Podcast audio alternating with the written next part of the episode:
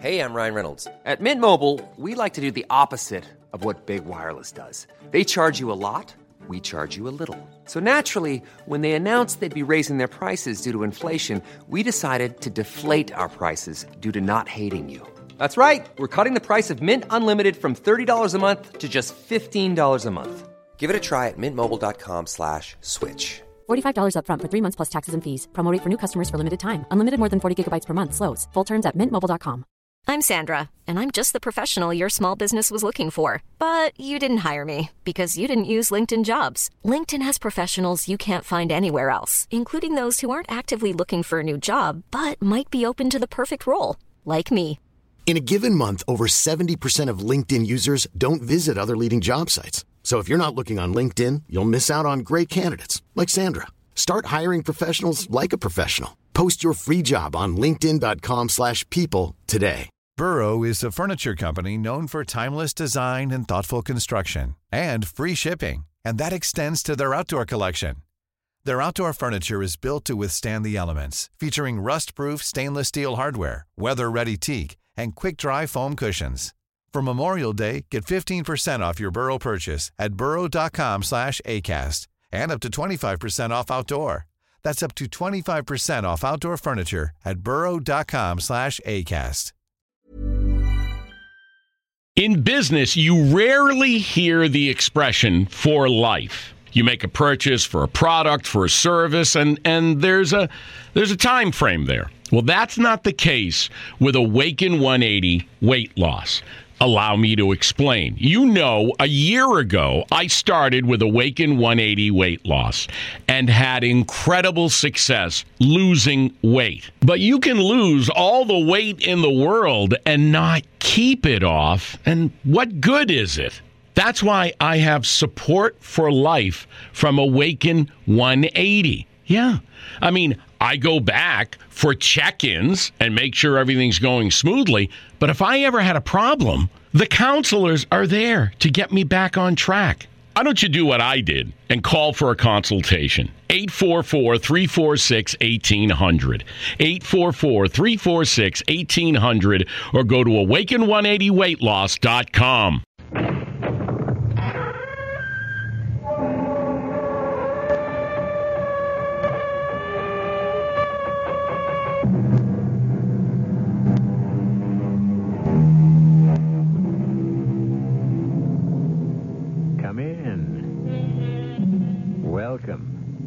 I'm E G. Marshall.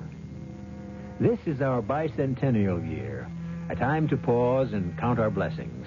And among the greatest of these are the men and women of letters who flourished in our native land, who created a literature that was both typically American and universally admired. After all, it was our own Edgar Allan Poe who invented the kind of stories you hear on this program, and our own Mark Twain, who carried them to the most sublime heights of fantasy and fun. At this time, we propose to give you an exhilarating taste of one of the most exciting stories of fantasy, mystery, and suspense the world has ever known. Tell the king that if I am not released from this dungeon immediately, I shall cause a mighty calamity to befall this realm. Oh, please, sir, have mercy. Tell the king that I can call forth my magic powers and destroy the sun. Destroy the sun? But... But what? Well, how can a man destroy the sun? It, it cannot be done. Clarence, my boy, look at me. Do I look stupid? Oh, no, sir. Then... if it can't be done, why would I be willing to bet my life I can do it?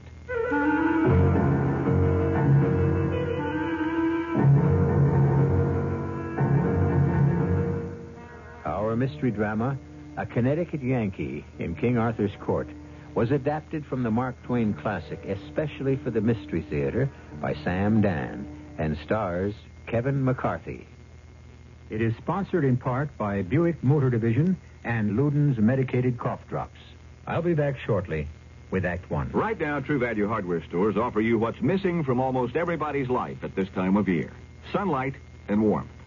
Hi, Pat Summerall to tell you they offer a General Electric sun lamp kit and a Titan radiant heater. The G E sun lamp is for fun and relaxation. Its ultraviolet light gives you a healthy, natural tan, even now when it's too cold for most of us to sit out in the sun. Get the lamp, a clamp-on holder, and a safety guard, and a sun worshiper's guide, all for just thirteen dollars and seventy-seven cents. And True Value hardware stores offer the Titan Radiant Heater for warmth. It's designed for use in barns, garages, and chilly basement workshops, so you can work in comfort, even in the cold. It gives you two fan-forced heat ranges controlled by an automatic thermostat. It's portable, and you can mount it overhead, too, out of the way. It's just nineteen dollars and eighty-eight cents. The G E Sun Lamp Kit and the Titan Radiant Heater. Sunlight and warmth from your participating True Value hardware store. And you can charge it on MasterCharge at many stores. Here's a tip from your Better Business Bureau on the metric system. You know, use of the metric system as a uniform system of measurement in this country is growing rapidly. But, of course, you want to know how it will affect you, right? Well, take driving your car, for example. The kilometer will replace the mile in expressing distances. Right now, one mile is equal to one thousand seven hundred sixty yards, or five thousand two hundred eighty feet. Now, isn't it easier to remember that one kilometer is equal to one thousand meters? Your car's speedometer will also change from miles per hour to kilometers per hour. So will speed limit signs on the highways. And again, the standard unit of measure will be the meter. And so when you order a tank full of gas, the liquid measure will be in liters, not gallons. For example, a fill-up of sixteen gallons is equal to sixty liters. For more information on the metric system, write to Metric Information Office, National Bureau of Standards, Washington, D C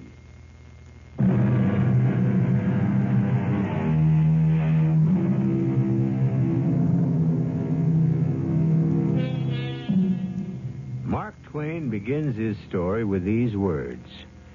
It was in Warwick Castle that I came across a curious stranger. He attracted me by his candid simplicity, his marvelous familiarity with ancient armor, and the restfulness of his company. I thought I would tell you my story, but I kept a journal. Oh, how long ago that was. Do you know about transmigration of souls? Do you know about transposition of eras and bodies? Ah, well, read and learn. He was gone. I examined the sheaf of papers he had left with me. Most of it was parchment, yellow with age, old, old, incredibly old. Carefully, as I feared they would crumble within my fingers, I began to turn the pages. And now begins this stranger's story. I'm an American. Born and reared in Hartford, in the state of Connecticut. A Yankee of the Yankees. My father was a blacksmith. My uncle was a horse doctor. And I was both at first. Then I went over to the great arms factory and I learned how to make everything. Guns, boilers, engine, just about any and every kind of machinery you can imagine. I had a couple of thousand men working for me. But although they were under my jurisdiction, they refused to be under my thumb. You there. Shut that machine down. Who says so? I say so. Well, who do you think you are? I'm the boss. Well, why didn't you go soak your head? I'm giving you an order. I don't take orders from you. How about this kind of an order? Ow. Now, shut that machine down. Well, you see, you couldn't explain to him he was doing the wrong thing and wasting company time and material. So I had to develop other methods of communication. Well, that worked out pretty good for a while. But as the good book says, he who lives by the fist. We had a big, sulky fella named, aptly enough, Hercules. A surly brute he was. Everybody left him strictly alone. I should have left him alone, too, but I had to prove who was boss.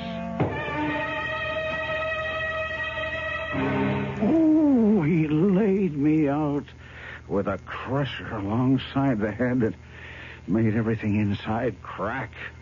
It seemed to spring every joint in my skull. And then suddenly the world went out in darkness.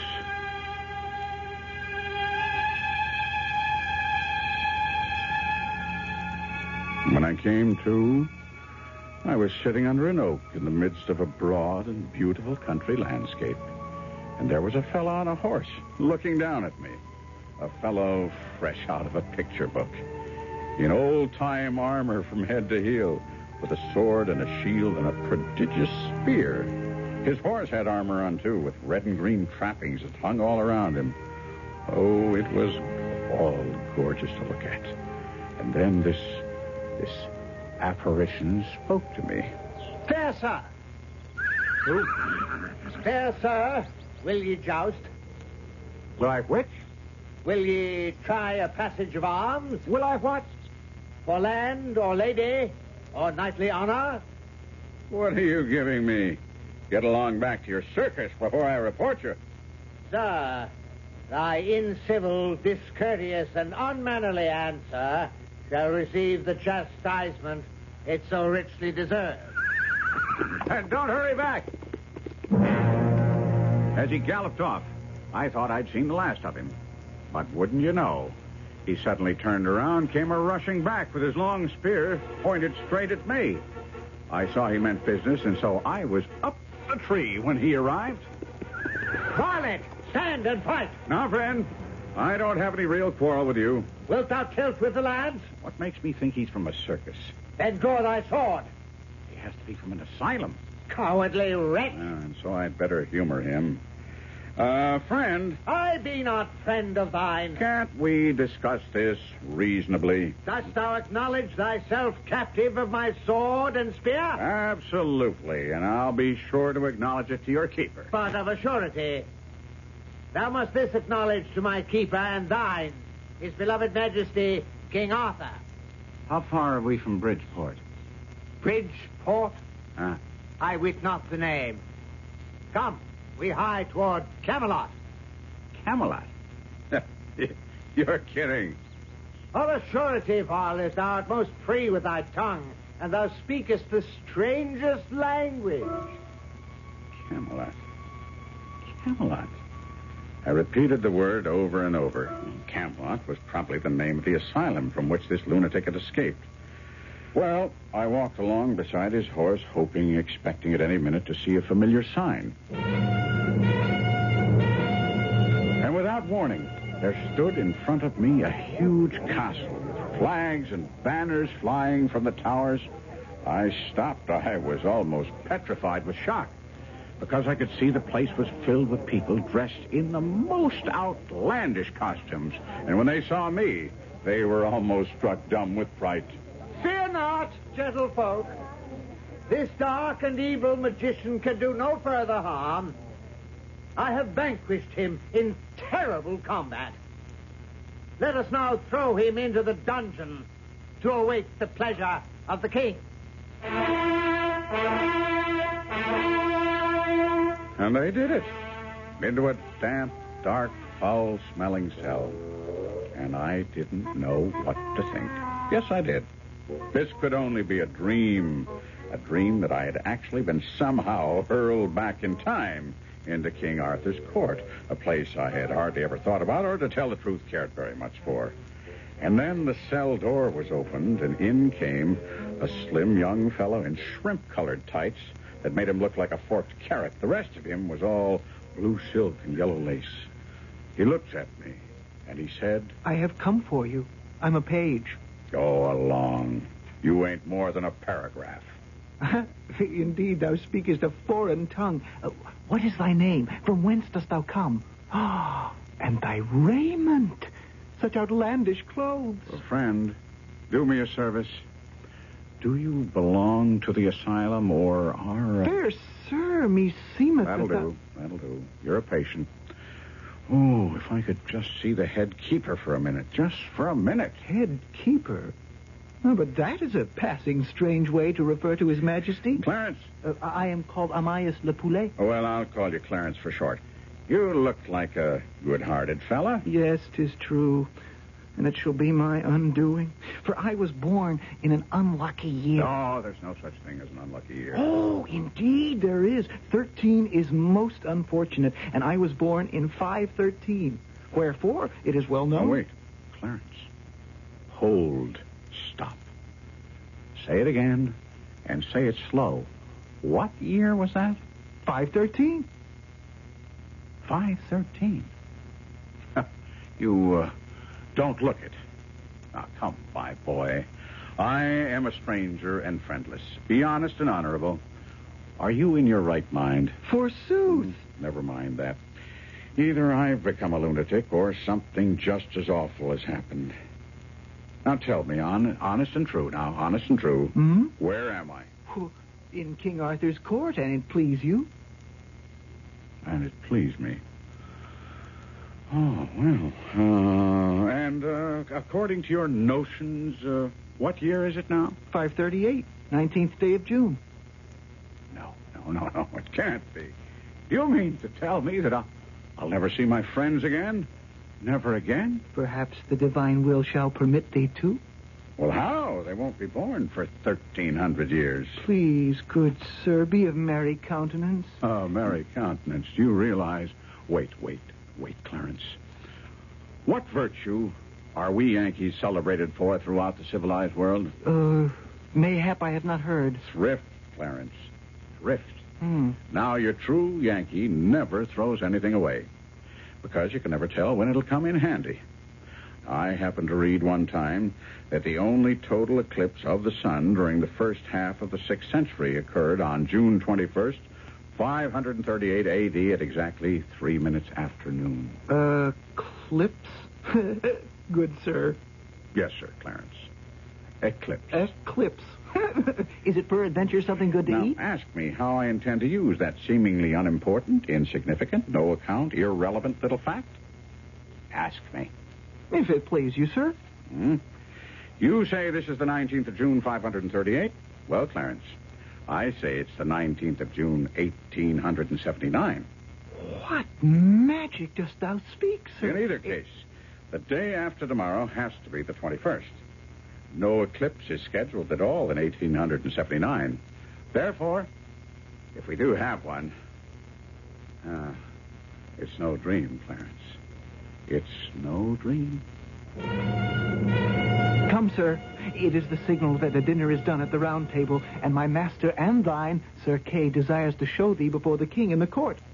Sir Kay? Yes, sir. And what plans does Brother Kay have for me? Oh, sir, jest not. No humble monk is he. Sir Kay is foster brother to our liege King Arthur himself. He will have thee kept here till thy friends ransom thee. Clarence, none of my friends have been born yet. Oh, sir, speak not such madness. All right, let's go. Get the exhibition over with. And what if I am among lunatics? I'm smart enough to become boss of the asylum. Boss? Is that thy name? Sir Boss!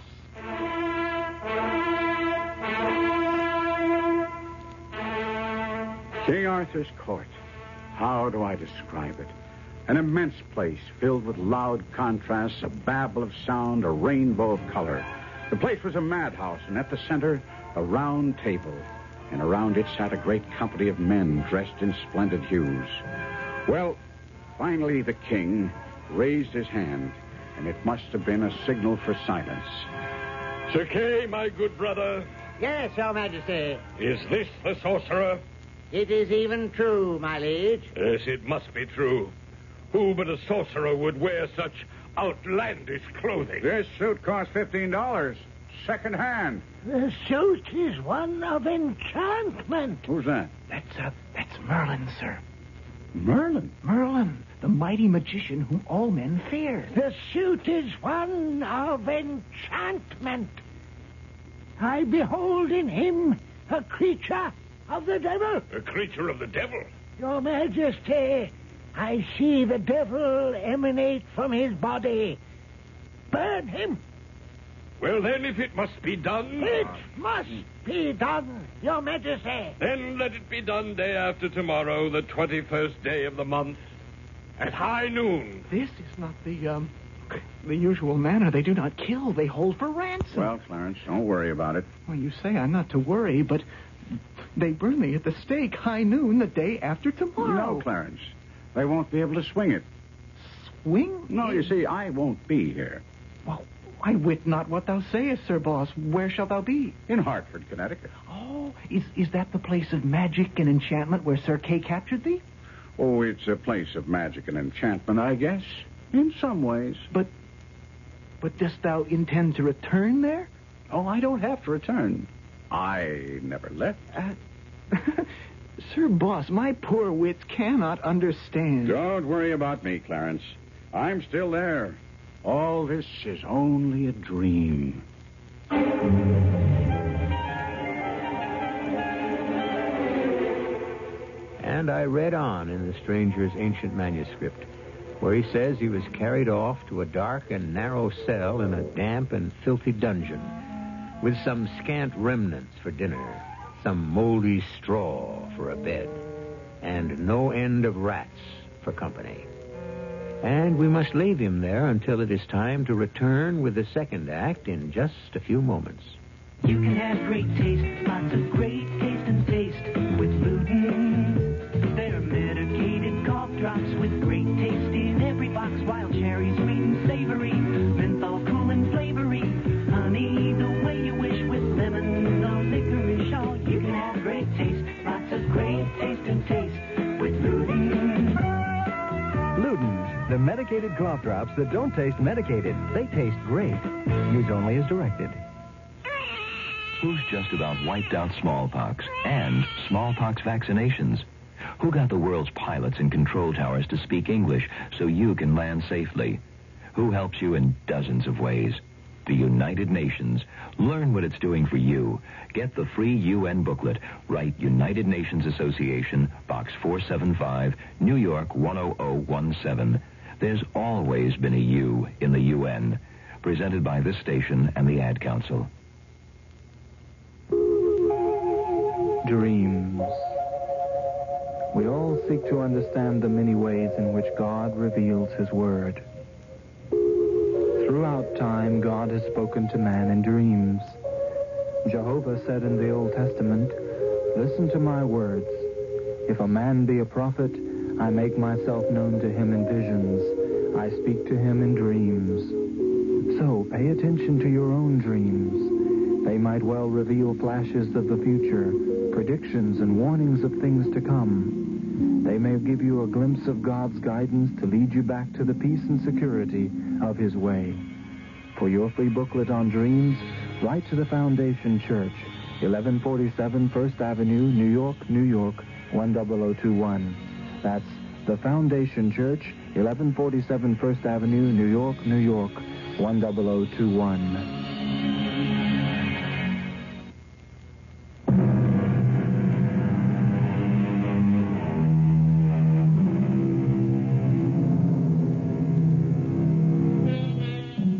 Yankee, a two-fisted foreman in a Connecticut arms factory, picked a fight with the wrong party one day. When he recovered consciousness, he found himself in a strange place, peopled by folk who claimed to be members of King Arthur's court. Indeed, because of his odd nineteenth century clothes and manner, he has been judged a sorcerer and has been condemned to the stake. The usual fate of such people in those times. Um, mm, oh, what a dream. Mm, what an astonishing dream. Well, I've waked just in time from being hanged or burned or drowned or something of that sort. Now what I think I'll do is nap again till the factory whistle blows, and then go down to the plant and have it out with Brother Hercules. I give you good morning, Sir Boss. What? You still here? Go along with the rest of the dream. Come on, scatter. Oh, thou art indeed most merry, Sir Boss. Thou canst laugh in the face of dire peril. All right, all right. Mm, let the dream go on. No, I'm in no hurry. Uh, prithee, uh, Sir Boss, what dream? Mm-hmm. What dream? Why, the dream that I'm in right now. The dream that I'm in King Arthur's court, a person who never existed. And the dream that I'm talking to you, who are nothing but a work of my imagination. Oh, indeed. And is it a dream that thou art to be burned tomorrow noon? Hmm? Answer me that. Hmm. Clarence, I need you. I, Sir Boss? Clarence, the only friend I have. Don't fail me. Help me devise some way to escape this jail. Escape? Yes, escape. Oh, do but hear thyself, Sir Boss. Escape? The corridors are filled with men at arms. Ah, no doubt, no doubt. But how many? Huh? Not too many, I hope. A full score. One may not hope to escape. Uh, besides, there be other reasons. Mm. Weightier reasons. Mm. Other reasons? What are they? Well, tis, sa- tis said huh? Merlin, in his malice, has woven a spell about this dungeon. A spell? And there bides not the man in this kingdom desperate enough to cross its lines with you. Oh, oh, God pity me, I've told it. And, and you, Sir Boss. Yes? Be kind to me. Mm-hmm. Be merciful to a poor boy who means thee well, for shouldst thou betray me, I'm lost. Sir Boss. uh, Sir, Sir Boss, please. Please. Merlin. Merlin has wrought a spell, Merlin, forsooth. Oh, I never. Merlin, that cheap old humbug. Sir that Boss. That maundering old fool. Bosh, pure bosh. The silliest bosh in the world. Beware, beware, these are dreadful words. Of all the childish, idiotic, chuckle-headed, chicken-livered superstitions that I ever... Do you know why I laugh? No, but for our blessed lady's sake, do it no more. Well, I'll tell you why I laughed. Hmm? I laughed because I'm a magician myself. The... Thou? Hmm? Thou? That's absolute sooth, Clarence. Thou? A magician? I've known Merlin seven hundred years. Seven? Don't interrupt. Don't interrupt. He's died and come alive again thirteen times, and he always travels under a new name. Smith, Jones, Jackson, Robinson, Peters, Haskins, Merlin. Always has himself a brand new alias. I knew him in Egypt three hundred years ago. three hundred? In India five hundred years ago. And he's always blathering around in my way every place. He makes me tired. He don't amount to shucks as a magician. Knows some of the old common tricks, I grant you, but he's never gotten beyond the rudiments and never will. But, Sir Boss... He's well enough, well enough for the provinces. One-night stands and all that sort of thing, you know. But, dear me, he oughtn't to set up as an expert. But Merlin... Anyway, not where there's a real artist. Clarence, I'm going to remain your friend right along, and in return, you must be mine. I want you to do me a favor. I? Get it word, be my power. Get word to the king that I'm a magician myself. And the supreme grand high Yuccamuck. And the head of the tribe at that. Tell him that I'm just going about quietly arranging a little calamity here that'll make the fur fly in these parts if Merlin's project is carried out and any harm comes to me. Will you do me that little favor, Clarence? Oh, Sir Boss... Please, I, I'm frightened. Now, Clarence. P- promise me, p- poor sinner that I am, poor unworthy sinner, that thou shalt always be my friend, Sir Boss. Sure. And thou shalt never turn against me. Never. Never cast any of thine awful enchantments against me. Absolutely. And thou wilt always protect me. Always. Well, then, I hasten to do thy bidding. Well, I could see how things work in this asylum. People simply take you at your word. So I was feeling good for a while. And then it occurred to me, when this boy calms down, he'll wonder why a great magician like me should have to beg a nobody like him for help. And he'll see that I'm a humbug. But then I reasoned, these lunatics can't really think. So I felt better. But then I got frightened again. I had sent the lad to scare his betters with a threat. Suppose they called my bluff. What could I do? Ah. Should have thought about my calamity first. Well, maybe the threat itself will be enough. Maybe. Clarence? Sir Boss? Hmm? Well, Clarence, speak. Tell me, give me the verdict. I hasted the message to our liege, the king. Yes, yes, yes. Straight away, he had me led into his presence. He was frightened, even to the marrow. And straight away, he said... I give the order for the instant enlargement of, uh, uh, what name is this mighty enchanter, lad? Sir Boss. Sir Boss. Rescue him at once from the vile dungeon, clothe him in silks and furs, lodge him as befits one so great, and let us pray that he will forgive us our foolishness. Now, Your Majesty, your leave to speak. You have our leave, Merlin. This threat, this calamity, of what does it consist? I know not.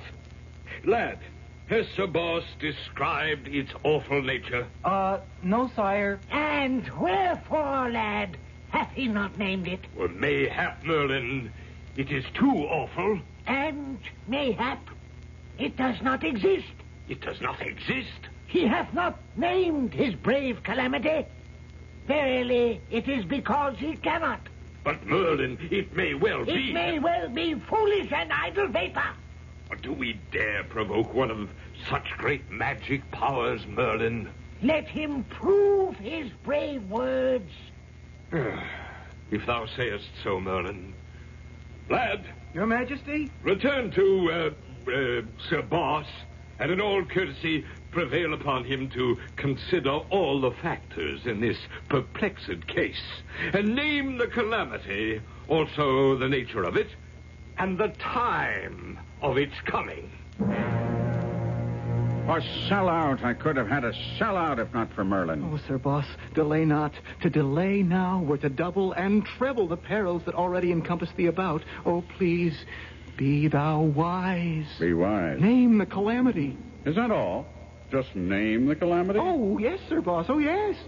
Name the calamity. Yes. For one of thy mighty powers, a calamity should be but the work of a moment. Well, you just don't pull a calamity out of thin air, Clarence. Now, if I could get out of here and collect... The eclipse. Oh, the thing that thou didst speak of uh, before. Uh... Clarence, it seems I recall that Columbus or Cortez or one of those people used it as a trump card against some savages. Do you follow all this? Uh, no, Sir Boss. Mm-hmm. Why don't I play that trick myself? Sir Boss, if thou canst arrange for a calamity... And why not? Wouldn't be plagiarism, because I'd be getting it in nearly a thousand years ahead of those parties. Sir Boss, life hangs upon it. Dost thou have a calamity? Now just tell me once again, tomorrow is the twenty-first day of June, and this is the year five thirty-eight. It is true, Sir Boss. Well, very well, Clarence. You shall go to the king, and I shall tell you what to say. I await thy words. You shall say to the king that at the noon hour tomorrow, I will smother the whole world in the dead blackness of night. I will blot out the sun, and it shall never shine again. The fruits of the earth shall rot for lack of light and warmth, and the peoples of the earth shall famish and die to the last man. Go, tell this to the king.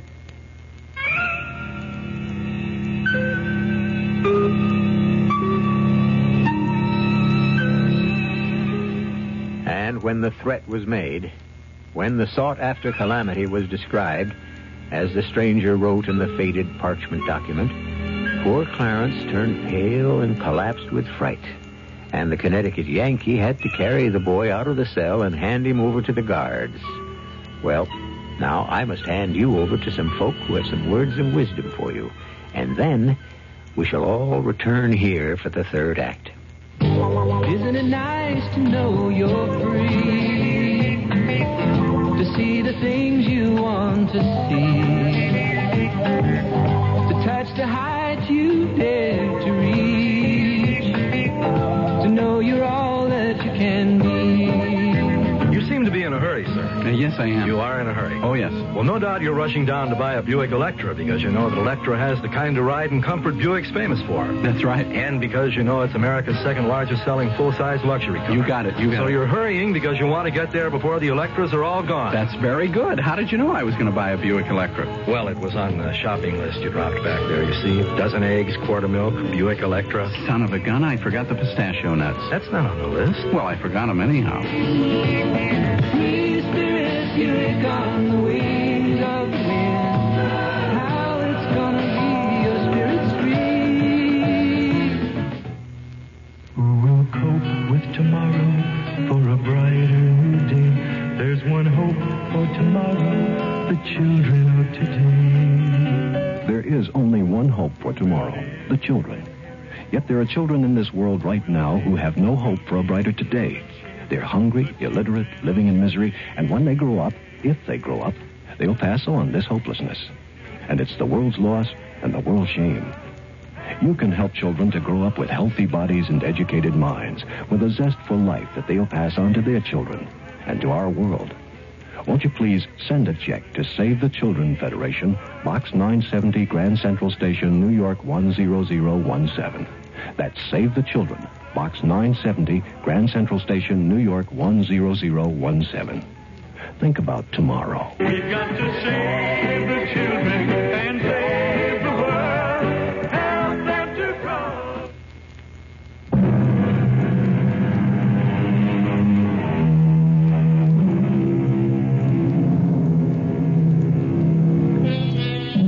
Well, where is Mister Mark Twain's misplaced Connecticut Yankee? Is he actually in King Arthur's court? There's only one way to find out. Wait and see if there's an eclipse. The eclipse, as you probably know by now, shall perform a double duty. It will set the date beyond all shadow of a doubt, and it will also save our hero's life. Clarence? Did you deliver my message? Oh, yes, Sir Boss. And? Oh, oh, we're struck dumb with fear and dread. Ah, let this be a lesson to you. Never lose hope, do you hear? I hear, Sir Boss. Even when it's darkest. It is even so. Now, tomorrow. Tomorrow, I could have submitted meekly, given way to fear and terror. But I thought my way out of a tight place instead. And tomorrow noon, they'll conduct me to that stake, but I won't be burned on it. No, Sir Boss. Tomorrow noon, I shall become the most powerful man in the kingdom. I can't wait for tomorrow. And I'll even tell you something else, Clarence. We may not have to wait for tomorrow. Mm, true, Sir Boss. Because, true. You see, you see, the calamity that I told you to describe to these people... Oh, uh, do, do not say those dread words mm, again. I'm sure everyone's terrified. Mm. Isn't that true, Clarence? Oh, verily, Sir Boss. Well, if I know human nature, they'll come here to see me, to try to compromise. And, Clarence, listen... Even as I mention it, it's the compromise on its way. Listen, they're coming. And if it's a good compromise, I'll accept. But if it isn't, I mean to stand my ground and play my hand for all it's worth. Sir Kay, and to what do I owe the honor of this visit? The steak is ready. Come. The what? The steak. Oh, but there's been some mistake. The execution is set for tomorrow. The order has been changed and set forward today. Oh, uh, but today I, uh, look, uh, it, no, no, no, no, it has to be tomorrow. It has to be. Come, it's almost noon. Hasty. Lost. I was lost. There was no help for me now. I was done for good. I was dazed. I was stupefied. I had no command over myself. The soldiers took hold of me and pulled me along with them, out of the cell and along the maze of corridors, and finally into the fierce glare of daylight in the upper world. And as we stepped into the vast enclosed courtyard of the castle, I received a shock. The first thing I could see was the stake. We see before us one who has threatened to destroy the sun and thus end for all time, all life on this earth. I say he speaks falsely. I say he is an impostor. Merlin, speak thou more gently. Mayhap he does plan something magical. There is no need to placate this, this false magician's hour. Soon we shall see if he can save himself. I scarcely heard Merlin's gloating voice. I knew now.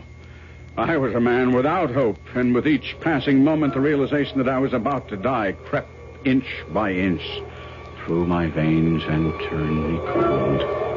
Sir Boss!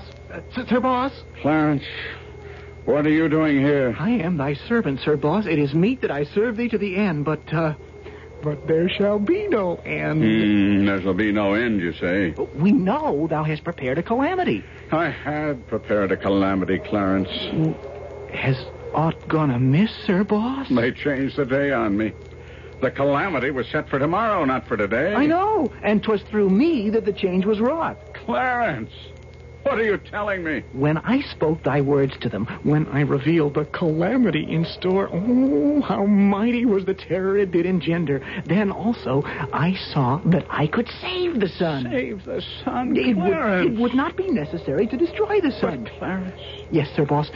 Thou canst very well destroy the sun and return to thy far-off realm, but all here would be dead. That was the idea. Yes, of the thing. And so I pretended unto this one and that one, the king, Sir Kay, Merlin, Sir Lancelot, uh, that thy power against the sun could not reach its full until tomorrow. Clarence, so if any Clarence, would save the sun and save the world, thou must be slain today, while thy enchantments are but uh, in the making and lack their full potency. Maybe I should have explained that... It was but a foolish lie, but you should have seen them seize it and swallow it in the frenzy of their fright, as if it were a mm, salvation from heaven.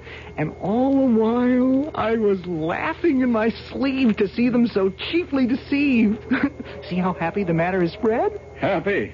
For whom? Well, for all of us. Uh, consider, thou wilt not need to do our son a real hurt. Make but a little darkness. A little darkness. Now, only the littlest yeah. little darkness. And uh, cease with that. Sure. Mm-hmm. Mm-hmm. Mm-hmm. When they see that first shadow fall, they will go mad with fear. They'll set thee free and make thee great. Have thy triumph, good Sir Boss. But I, uh, I implore thee, remember my supplication, and do the blessed sun no hurt. For, for, for my sake, and I am thy true friend. Mm. I, I can promise you this, that the sun shall suffer no hurt from me, ever. I guess when we're done in, we're done in more by our friends than by our enemies. Tomorrow I could have worked a miracle. Today, I can only be fuel for a fire. Poor Clarence. What could I say to him? How could I explain it? I wanted to frighten the king and Merlin and the court, and I did. And I also frightened Clarence as well. Hmm? I should have thought of that. All Clarence really wanted to do was to save the sun. He actually thought I would have to destroy it to prove my point. Well... Well, it should be a lesson to me. But, unfortunately, I won't be able to learn from it. How do I get out of this? If it's a dream, I don't seem to be waking up. And here are the soldiers piling up rows of very flammable-looking wooden faggots all around me. Around my ankles, my knees, my body. And I hear the voice of a monk droning something in Latin. And now, now comes a man... His face is masked, the executioner. He carries a blazing torch. He kneels down at my feet. He's ready to apply the torch, and it's no dream. Ye have threatened us with destruction. Answer him, Sir Boss. Remove the smirk from his evil countenance. Thou hast threatened our very font of life, the blessed sun itself. Well, show us thy powers. Merlin, do not force Your him Your Majesty, to... the man is a liar. He has no powers at all. He has lied. Now, Sir Boss, now. Make them all quake and tremble. Poor Clarence. Poor Clarence? What, what sayest thou? Why poor Clarence? Because, Sir Boss, because... Sir Boss, look. Oh, the sun. Look, everyone. The sun. The sun. The, thou hast begun thy magic. See the black about the sun. Ah, the, the eclipse. Hey, it can't, it can't be. Sir Boss. Sir Boss, spare the sun. Apply the torch. I am Merlin. I forbid it. I am the king. Then I shall apply it myself. I am Merlin. I fear no one. Stand back, old man, before thou thou encounterest the wrath of Sir Boss. Even now, he destroys the sun. Now, those are but random clouds. Hand me the torch. It's the eclipse. Executioner, hand me the torch. I say no. Stay where you are. If any man moves, even before I give him leave, I will blast him with thunder. I will consume him with lightning. Even the king, Now it's for you, John W. Merlin. Sit down. Sit down or you're a dead man. That's better. Sir Boss, be merciful. I will think it over, Your Majesty. Say no further into this perilous matter, mm-hmm. lest disaster follow. It was reported to us that thy full powers could not attain their strength until tomorrow. You think these are my full powers? I'm feeling very weak today. Name any terms, fair sir, even to half of my kingdom. Oh, but stop. Oh, stop this gathering darkness. I should like to, Your Majesty. Believe me, I should like to. Thou shouldst like to? Mm, but once begun, these calamities are difficult to untrack. It's best not to start them. We understand full well, but each moment it grows more dark. And see, the people are struck dumb with fear. As they should be. How long, oh, how long shall thy anger last? Oh, Your Majesty, Sir Boss never remains wrathful too long. I implore thee, Sir Boss. I shall let this darkness grow deeper for a little while longer in order to serve as a lesson. Oh, we have learned our lesson. Have you? Then let all be silent while I gather my powers in order to reverse this terrible darkness and save our glorious son. Clarence, what day is this? The, the twenty-first. The twenty-first? Mm-hmm. Hang it. You said it was the twentieth. Oh, by thy favor, Sir Boss, numbers flow through my head as water through a sieve. Well, then, if it's the twenty-first, this is the sixth century, and this is King Arthur's court, and I might as well make the most of it. O King, hmm? I have reflected. Whether I blot out the sun for good shall rest with you. These are my terms. You shall remain king over all your dominions. You shall appoint me, your perpetual minister and executive. Oh, yes, oh, pay verily, me, yes. Pay me one percent of such actual increase of revenue over and above its present amount as I shall succeed in creating for the state. Anything thou wilt demand. And if I can't live on that, I shan't ask anybody to give me a hand. Is it satisfactory? Anything. Now, please, good Sir Boss, restore the sun. Very well. First, uh, you must untie my hands that I may use them in this business. Away with his bonds. Set him free. Do him homage. He is the king's right hand. His seat is on the highest step of the throne. And now, good sir, sweep away this creeping night. Bring us light again, and let us bless thee. I would say that you have all had just enough.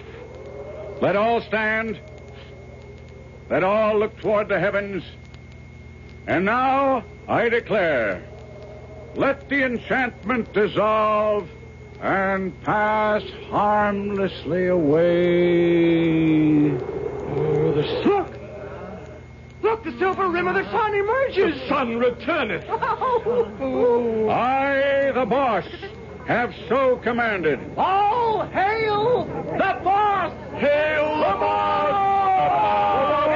Hail the boss! And so he became the boss. And to a primitive country, he brought the blessings of soap and toothpaste and gunpowder, and books, and railroads, and telephones.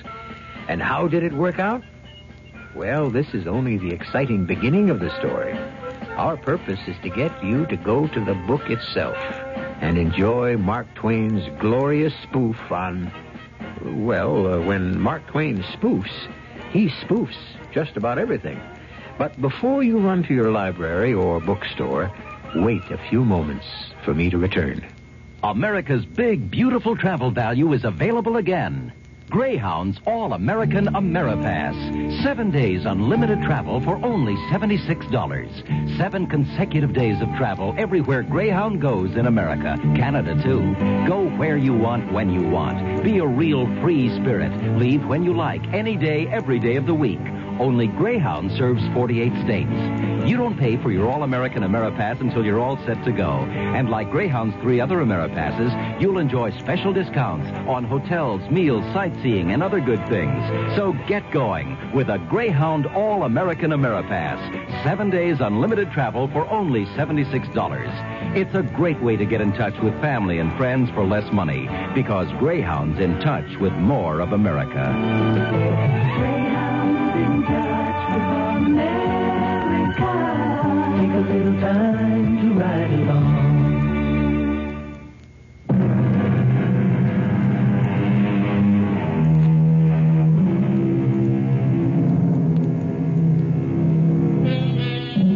A Connecticut Yankee in King Arthur's Court. All we could hope to do in the limited time allotted us was get him there. You, of course, should follow his progress. And in this bicentennial year, what could be a happier celebration than several hours with the most American of all writers, Samuel L. Clemens, or, as he would have it, Mark Twain. Our cast included Kevin McCarthy, Robert Dryden, Russell Horton, and Arnold Moss. The entire production was under the direction of Hyman Brown. And now, a preview of our next tale. Lawyer Wilson. What could he have said? Hay, feed, and grain merchant Wilson. What could he have said? Go down the list. Robert Titmarsh, Eliphalet Weeks, Archibald Wilcox, Ingoldsby Sargent. What could he have said? What I want to know what did he say? What did he say? What could he have said? Oh. It was the only topic of conversation. The nineteen incorruptibles, starting with Banker Pinkerton on top and ending with poor Edward Richards on bottom, walked about with white and drawn faces, as if each of them was feverishly figuring out a way to get at that money. A head of steam was building higher and higher and fiercer and fiercer. Sooner or later, it would have to bust. Radio Mystery Theater was sponsored in part by True Value Hardware Stores and the Greyhound AmeriPass. This is E G. Marshall inviting you to return to our Mystery Theater for another adventure in the macabre. Until next time, pleasant dreams.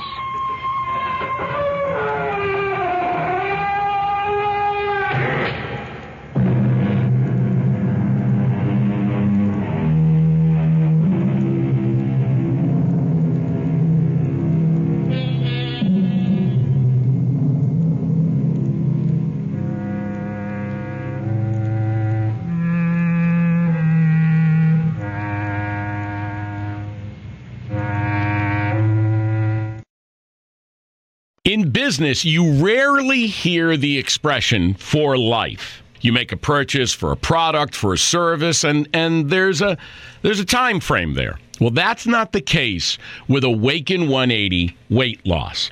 Allow me to explain. You know, a year ago, I started with Awaken one eighty Weight Loss and had incredible success losing weight. But you can lose all the weight in the world and not keep it off, and what good is it? That's why I have support for life from Awaken one eighty. Yeah. I mean, I go back for check-ins and make sure everything's going smoothly, but if I ever had a problem, the counselors are there to get me back on track. Why don't you do what I did and call for a consultation? eight four four, three four six, one eight zero zero.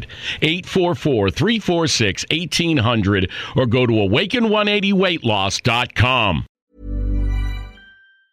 Planning for your next trip? Elevate your travel style with Quince. Quince has all the jet-setting essentials you'll want for your next getaway, like European linen, premium luggage options, buttery soft Italian leather bags, and so much more. And is all priced at fifty to eighty percent less than similar brands. Plus, Quince only works with factories that use safe and ethical manufacturing practices. Pack your bags with high-quality essentials you'll be wearing for vacations to come with Quince. Go to quince dot com slash pack for free shipping and three sixty-five day returns. Even when we're on a budget, we still deserve nice things. Quince is a place to scoop up stunning high-end goods for fifty to eighty percent less than similar brands.